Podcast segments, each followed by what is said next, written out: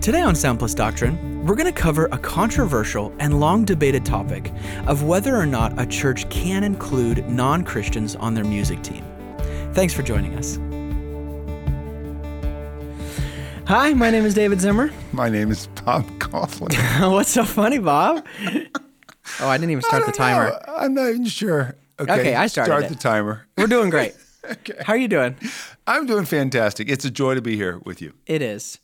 Hey, uh, last episode, we explored the topic should churches pay their musicians? Yes. And so I thought it would be appropriate uh, since we touched on it last uh, podcast, but we didn't really get to get into it. Uh, but it would be should a church have non Christians on your team?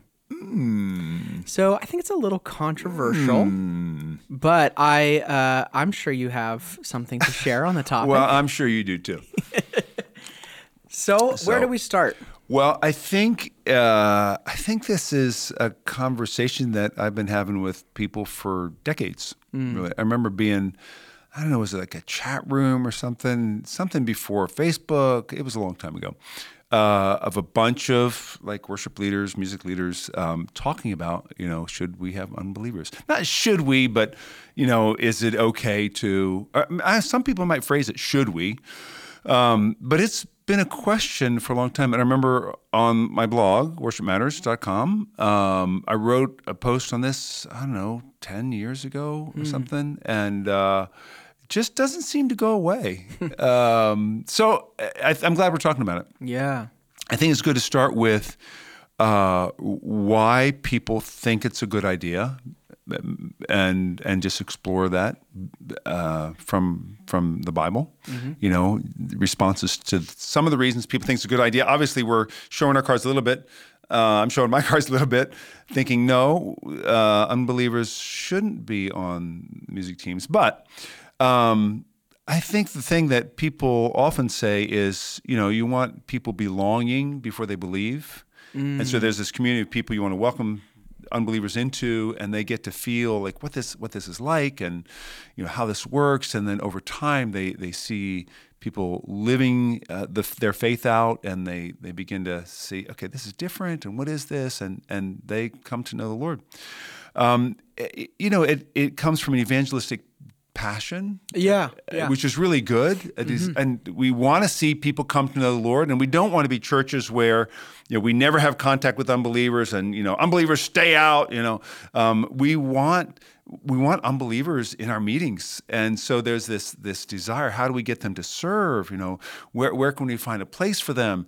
Um, sometimes it's just wanting to see like young people in the church, or maybe who are visiting the church, um, have a place to use their gifts and you know, which is great. You know, we want to see people involved, um, or even older people. You know, adults. Just hey, why don't you why don't you serve in this way? Hey, here's a gifted musician.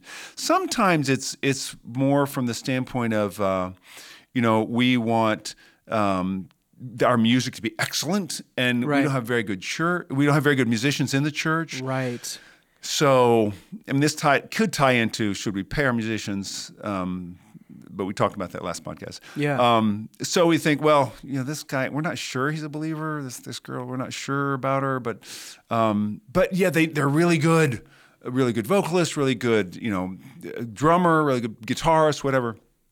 And so we're thinking that's going to be better for our people. You know, Mm-hmm. people are visiting the church or they're, they're our members, and we want the music to be good. We want it to be, you know, engaging. And Right. doggone it, if that you know unbeliever doesn't doesn't lay down some great licks on the bass, we're gonna you know use him. And who knows? Over time, the Lord might use that Yeah. to bring them into the into faith in Jesus Christ. Yeah, more often than not, I hear the quality, uh, you know, debate happening. Like, well, it just needs to be good quality. Yeah, because yeah, yeah. it'll immediately disengage people. yeah So I, even that, I'm really thankful that you even just mentioned that. Of how do you think through quality, you know, among your team, and people are paying for that from professionals. Yes. You know? Yeah. Well, I think it comes down to how we define excellence know, Mm. or quality. Like, I mean, a lot of people think the music has to be excellent. Mm-hmm. Um, in fact, I know a very prominent, um, you know, pastor who is, has written about this and said, you know, as your church grows bigger, it, it the, the quality of the music, the excellence of the musicians needs to increase because people just expect that. And while I respect this pastor in a lot of ways, I disagree with that. I don't think that's what Scripture teaches. And I think if if you're going to get down to it, well, what what are the issues? I think there are two. One is what you just mentioned, how we define excellence. Is excellence being technically proficient? So I got a, a, a you know bachelor's in music performance. Um, I used to be able to do a lot of stuff on the piano. I can't do now, um, but I still got some things I can do that I don't do on a Sunday morning. Why? Well, because I think it would be distracting. I I think it would be, um, it wouldn't contribute to people seeing God's glory in Christ through His Word as we sing. Um, now, if excellence is serving that end, you know, getting people to sing with faith-filled hearts, Yeah. um, meditate, reflecting on the glory of Christ and, and what God has done for us, His Word, His worthiness, His works. Well, yeah, that's excellence, but it's what John Piper calls undistracting excellence. Right. It doesn't draw attention to itself. So, from that perspective, uh, y- you know, having uh, a an unbelieving musician who can show us undistracting excellence, well, that's not that's not the end of the story. You know, if someone says, "Well, yeah, I got an unbeliever who who they can they know how to play and they they're just serving the the congregation, the singing and the music, and they know don't overplay and all that kind of stuff." Right. They really get the church culture. Yes, that's right. That's Yeah. right. So then I think the the second issue that is probably the most significant is I think we're allowing our desire for evangelism and the Lord's mandate for evangelism to trump our ecclesiology, which mm. which is the definition and the nature of the church. Yeah. So, so what is the church? Mm-hmm. Who is this group of people gathering together on typically a Sunday morning? What, what is what are to be their characteristics? So, you, you know, musicians are a part of the congregation. It's not like the congregation meets and the musicians are separate. You know, mm-hmm. they're a part of the congregation. In the Old and the New Testaments, there's no sense that the musicians are like hired out to serve the church. They're a part of the church. Right. When spiritual gifts are mentioned in the New Testament, 1 Corinthians 12, uh, I'm sorry, 1 Corinthians, yeah, 12, Romans 12, 1 Peter 4, um, Ephesians 4. Everyone with a gift who's mentioned is a part of the church. So, so, so let's look at some scriptures Cause because I think we have to, you know, rather than argue the the practical, pragmatic benefits of whether or not an unbeliever can be a musician on your team, we we need to go how we need to look into how God views His people gathering. Right, absolutely. Because He's the one who calls us together. Yeah. You know, from Mount Sinai on, you know, God has called His people together to to rehearse His saving acts. To meditate on his commands, to reflect on his worthiness and, and how he is he is God, we are not, and to give him glory for that.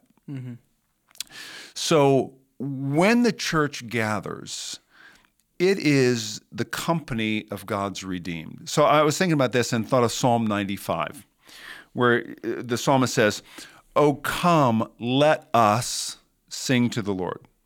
Let mm. us make a joyful noise to the rock of our salvation.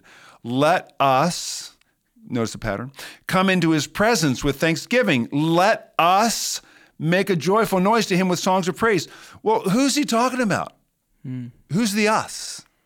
Well, he goes down further, he, he- verses three through five, he talks about how the Lord is the great king above all gods. He made everything, he created everything. Verse six, Oh, come, let us worship and bow down. Let us kneel before the Lord, our Maker, for he is our God. Hmm. He is our God. Hmm. He's not a God. Yeah. He's not even the God. He's our God. We are the people of his pasture and the sheep of his hand. How did we become the sheep of his pasture? Well, he chose us. He called us out. He redeemed us. Psalm 90, uh, uh, Psalm 90, Psalm 33. Sorry, we just read on Psalm, Psalm 95. Psalm 33. Shout for joy in the Lord, O you righteous. Praise befits the upright. Give thanks to the Lord. Now, here you get into the instrumentalist with the lyre. Make melody to him with the harp of 10 strings. Sing to him a new song. Play skillfully on the strings with loud shouts. So, singers and players together, what are we doing? We're saying, God, you're great. You're glorious. You're good. You've redeemed us. You've made us your own. We are your mm. people. So, this is how we respond. Nowhere in that is the sense that, oh, yeah, and one of those people can be a, a Baal worshiper. Right. You know, one of those people can be just a pagan from the nations. You know, just just bring him in. It's no problem. It's okay with the Lord. Hmm.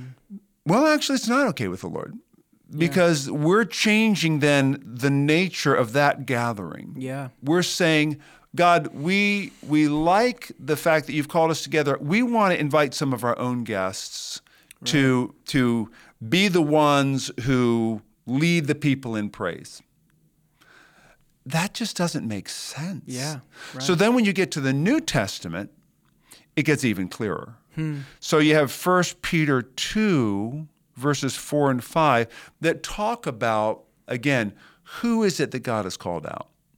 As you come to Him, Jesus, a, the living, a living stone rejected by men, but in the sight of God, chosen and precious, you yourselves, talking mm-hmm. about all the people there, like living stones, are being built up as a spiritual house to be a holy priesthood, to offer spiritual sacrifices acceptable to God through Jesus Christ. Hmm.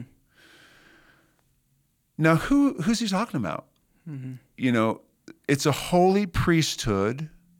It's we're offering spiritual sacrifices acceptable to God through Jesus Christ. Is that what the unbelieving bass player is doing? Right. I don't think you can make a case for that. Right. Right. You know, um, it's it's someone who has said, I, "I am a sinner. I'm condemned before God. I need mercy from God. That mercy has been provided for and paid for through Jesus Christ, through His substitutionary sacrifice on the cross. That's where I receive mercy. Yeah. That's where I've been reconciled to God. That's where I've been made a part of the people of God. I, I am a member of God's household. I'm one of the sheep. Yeah. So now I can praise him for that. I can declare his name in the midst of the congregation. I can tell of his greatness and his goodness and his glory in the midst of his people. Mm-hmm. Now, of course, we're supposed to do that beyond that, that group, but God calls us people together specifically for that. So Peter goes on later in that chapter, 1 Peter 2, verse 9, to talk more specifically about what we're to do. Hmm. You're a chosen race, a royal priesthood, a holy nation, a people for his own possession. Again, that, that idea of ownership. He owns mm-hmm. us. Why? That you may proclaim the excellencies of him who called you out of darkness into his marvelous light. Right. Once you were not a people, but now you are God's people. Mm-hmm. Once you had not received mercy, but now you have received mercy. So it's clear that everyone gathered there is there because they received mercy. I mean, that's Yeah. God's intention. Yeah. And then we're to build one another up through spiritual gifts. We are being built. Ephesians 2 talks about um, how we're being uh, built on the foundation of the apostles and prophets, Christ Jesus himself being the cornerstone, in whom the whole structure, being joined together, grows into a holy temple in the Lord. Yeah. So, so again, when we're gathering, we're being built into a holy temple in the Lord, uh, in which the Spirit dwells. Yeah. So, uh, you know, there's there's more we could talk about. Um, yeah.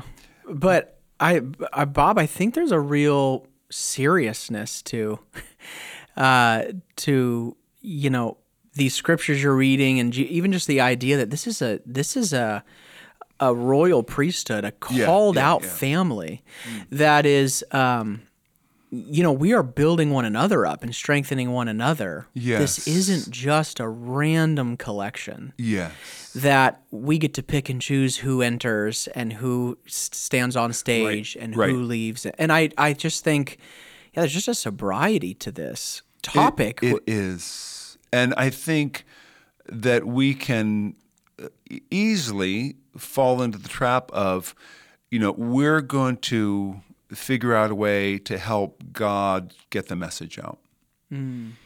And and it's well intentioned, you know. Um, there are a lot of churches that, that build their entire meetings around, you know, what does the unbeliever want? What's the unbeliever comfortable with? for sure. that's just not the picture that we get in scripture of what you know God's people gathering together is supposed to be. Mm-hmm. It's it's meant to build up the body. Mm-hmm. So in Corinthians 1 Corinthians 14 where Paul talks about the gathering of the saints Yeah. 5 times maybe even 6 he talks about how whatever we do there we're, we're to do for the building up of the body. Mm-hmm. And it's the different gifts being used to build up the body. Collectively. Well, if if you know a non-Christian can be there, and we certainly would expect that, and we hope that that unbelievers come in, but they are unbelievers. They are they are non-Christians. They are are not they're they're outsiders. I mean, hmm. Paul calls them outsiders in 1 Corinthians 14. He talks about in verse 23 1 Corinthians 14, if therefore the whole church comes together and all speak in tongues, and outsiders or unbelievers enter, will it not say that you're out of your minds? That's the discussion for another podcast. but if all prophesy and an unbeliever or outsider enters, so he reverses the order there, hmm. he is convicted by all. He is called to account by all. The secrets of his heart are disclosed, and so falling on his face, he will worship God and declare that God is really among you. Well, at that point, he's believed in Jesus Christ. He's saying, My sins have been exposed. Yes, God's really among you. But we, he's not up there playing gu- guitar. Hmm. He's not up there playing violin or cello. He's not up there playing the drums. Because he's more integrated, you're saying, in the service as a musician, or even as a lot of churches will have like a guest artist lead the worship. Yeah. So you're saying an outsider coming in is very different and being a part of the service and feeling convicted and potentially getting saved is so different than a guitar player that you're paying, he comes in, he's not at all connected to your church. Like you're you're saying that there is a big difference between this outsider and someone who's integrated in your Sunday services. Oh, See, yeah, because I think uh, Paul combines outsider and unbeliever. So it's not just you, you know you couldn't have someone who's an outsider come in and participate in your music, which uh, again I don't think that's the best. I, I'm not sure that's the best practice. Yeah. but certainly you can do it. Yeah. and you know I've been a guest at you know another Sovereign Grace Church Yeah. or another church where I've helped lead the music. But normally it's going to be the people in your church. Right. And so I think what happens more often, maybe not more often, I mean, what I've seen happen more often is um, people invite, you know, friends. Yeah. I, I, I met someone, you know, they're a great musician, and I just want to help them, you know, kind of, I'd love to see him come to the Lord. So, hey, why don't you play in our band? Right. And I, un, I think unintentionally, that undercuts what God's purposes are for His church. Mm. Now, there's, He's wanting the church to be a place where the members of the body of Christ gather together mm-hmm. To to build up one another, Right. to serve one another, to to encourage one another. You know, Hebrews um, ten talks about you know, therefore encourage one another as long as you see. Um, didn't getting the scriptures confer, confused in my mind right now. Hebrews 10, 22. Um, let me see, 10. I'm going to look it up right now. Hebrews 10. Um, let us consider how to stir up one another Yeah. to love and good works, not neglecting to meet together, as is the habit of some, but encouraging one another, and all the more as you see the day drawing near. That's what we're meant to do as we get together. Right. So, h- how can I encourage an unbeliever, stir up an unbeliever to love and good works when he doesn't even know the Lord? Now, certainly Right. he can hear the gospel, and I hope he does. But I want him or her to hear that gospel as a part of, you know, the people who have come to the meeting. Mm-hmm. Now, they're an outsider; they're an unbeliever, but they're certainly welcome to come. We have unbelievers in our meeting every week at Sovereign Grace Church Louisville, hmm. um, and we're glad they're there. Mm-hmm. But we don't invite them to participate in the Lord's Supper. Right. In fact, we say we we ask that you not participate. Why? Well, because you don't know what this represents. You know, Paul says in 1 Corinthians 11, 11 27, starting verse 27, whoever eats the bread or drinks the cup of the Lord in an unworthy manner will be guilty concerning the body and blood of the Lord. Hmm. Let a person examine himself then, and so eat of the bread and drink of the cup. For anyone who eats and drinks without discerning the body eats and drinks, drinks judgment on himself. So there, Paul is talking about the discernment of who's in the body of Christ. What is the body of Christ? Mm-hmm. And by you know inviting unbelieving musicians to actually participate in front, serving the church, just distorts so many things. It confuses so many things. What is the church? Mm-hmm. You know, is it just whoever's gathered there? No, it's those who have been redeemed by the blood of Jesus Christ. They've trusted in the life, death, and resurrection of Jesus Christ to mm-hmm. redeem them for the forgiveness Right. of their sins. And they've joined themselves to this local church where they have elders, pastors who are watching over them, caring for them, preaching the word of God to them. They're being knit together you know, as a body. An unbeliever is not a part of that body. Right. Now, uh, it, it'd be helpful, I think, to talk about well, so then what do you do? Yeah. You know, you got an unbelieving friend who's a great musician. I mean, you can have jam sessions. You can you can say, "Hey, let's play together." Get get some of your friends who are in the band to just get together and jam. You know, to play some songs. Um, you, you can befriend them apart from music, mm. uh, because music is not the only way we win musicians. Mm-hmm. And one of the things we can do is just to love them not for the s- fact that they're a musician, but just because they're lost Yeah. and they need the gospel. Mm-hmm. They they don't know Jesus has come to save them from their sins. Mm-hmm. And it, it may be even that you know music's an idol for them.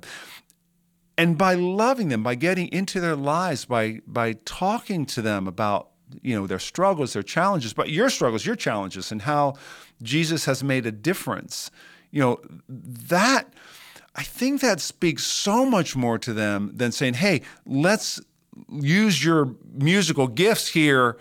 In the church and maybe you know by hearing the sermon every week and you know being here maybe you'll you know become a christian i have known people who that's happened to Yeah. you know, I've known one guy, thinking of in particular, he, he came to church for like two years, not our church, came to church, and he eventually came to the Lord.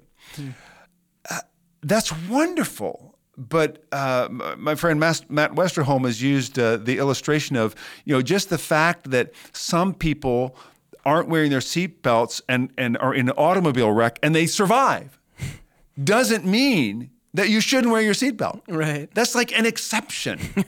and and we don't want to use the exception as the rule. Mm. And the rule would be how does God think about his church? Yeah. You know, this is his church. Right. Jesus' church. He's building it. The gates Mm-hmm. of hell shall not prevail against it. So you know, if you're in a, a church and the, the musicians just aren't that great, and you meet this great drummer, you know, you think, oh man, he'd be so good. Well, reach out to him, befriend him, pray for them. Hmm. You know, make it clear to them. You know, man, it'd be some, it'd be so cool if if you could be, you know, playing for the Lord one day. Yeah. But don't confuse them by saying, "Hey, come and be a part of the the church's service," you know, Right. And and play for these people who are worshiping the Lord, because that's confusing. Oh, Right. I'll I'll do my good work. Right. You know, I mean, how many people are thinking, "Yeah, if I just use my gifts, like in a church, you know, context, religious context, I, I'll be good." You know, I'm putting in my time. You know, surely. At the end of my life, God's going to say, you know, well, what'd you do? Well, I played for the church, Lord. Mm. You know, I mean, what do you think about that? And the Lord's going to say, it's not enough. Hmm. Like he's going to say to everyone who hasn't trusted in Christ. Hmm. So I don't I don't hmm. want my unbelieving friends who are musicians thinking that music is somehow a part of their salvation. Right. It's not. Yeah. Yeah. You know, music is is great, but Jesus is greater.